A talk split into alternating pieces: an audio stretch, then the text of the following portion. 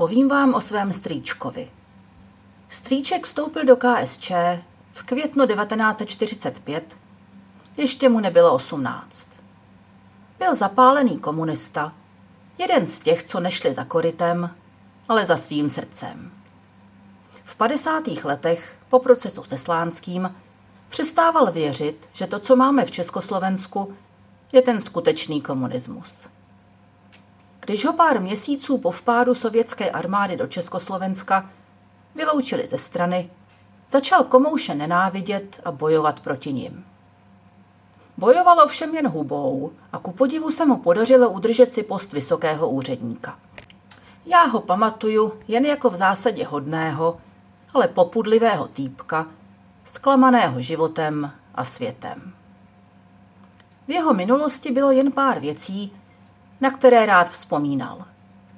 Jeho nejmilejší vzpomínka se týkala kurzu tichého zabíjení, kterým údajně prošel na vojně. Mluvil o tom v jednom kuse, ale pokaždé znova to bylo tajemství. Koukni, něco ti povím, ale nikomu to neříkej. Já jsem na vojně prošel kurzem tichého zabíjení. Strýček, kterému se udělalo špatně, když viděl syrové kuřecí drůbky, se těšil představou, že by uměl někoho tiše zabít, kdyby se mu zachtělo. Po revoluci si opatřil zbrojní pas a kolt 45. Ten nosil, nabitý, v pouzdře na opasku a v noci ho pokládal na noční stolek.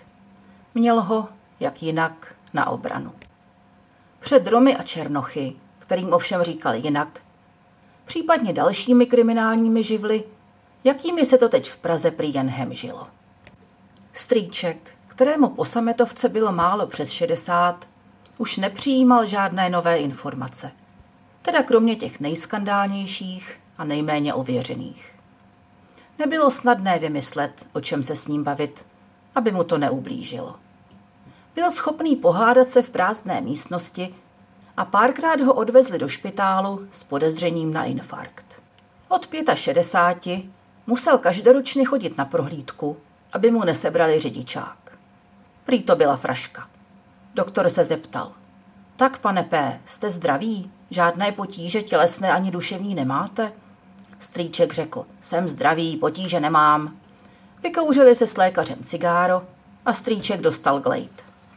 Zajímavé, svůj zbrojní průkaz nemusel obnovovat a prokazovat, že je stále způsobilý nosit u pasu nabitý kolt. O kurzu tichého zabíjení už nemluvil. Naopak se hlasitě těšil, až nějaký Rom nebo Černoch zaútočí na něj nebo jeho rodinu. To bude panečku řacha. Několik let jsem strýce neviděla. Pak se ale zřejmě doslechl, že už delší čas žiju s Afričanem.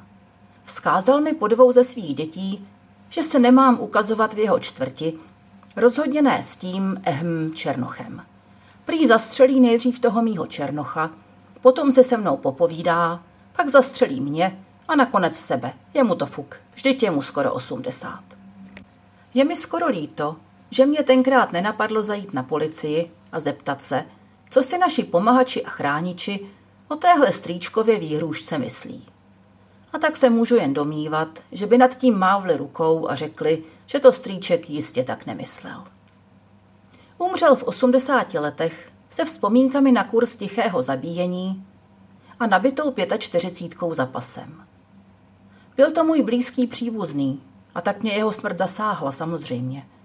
Přiznám se ale, že se do mého smutku místila i úleva, že teď už zase můžu vstoupit do jeho čtvrti se svým černochem. Byl to hodně divný pocit.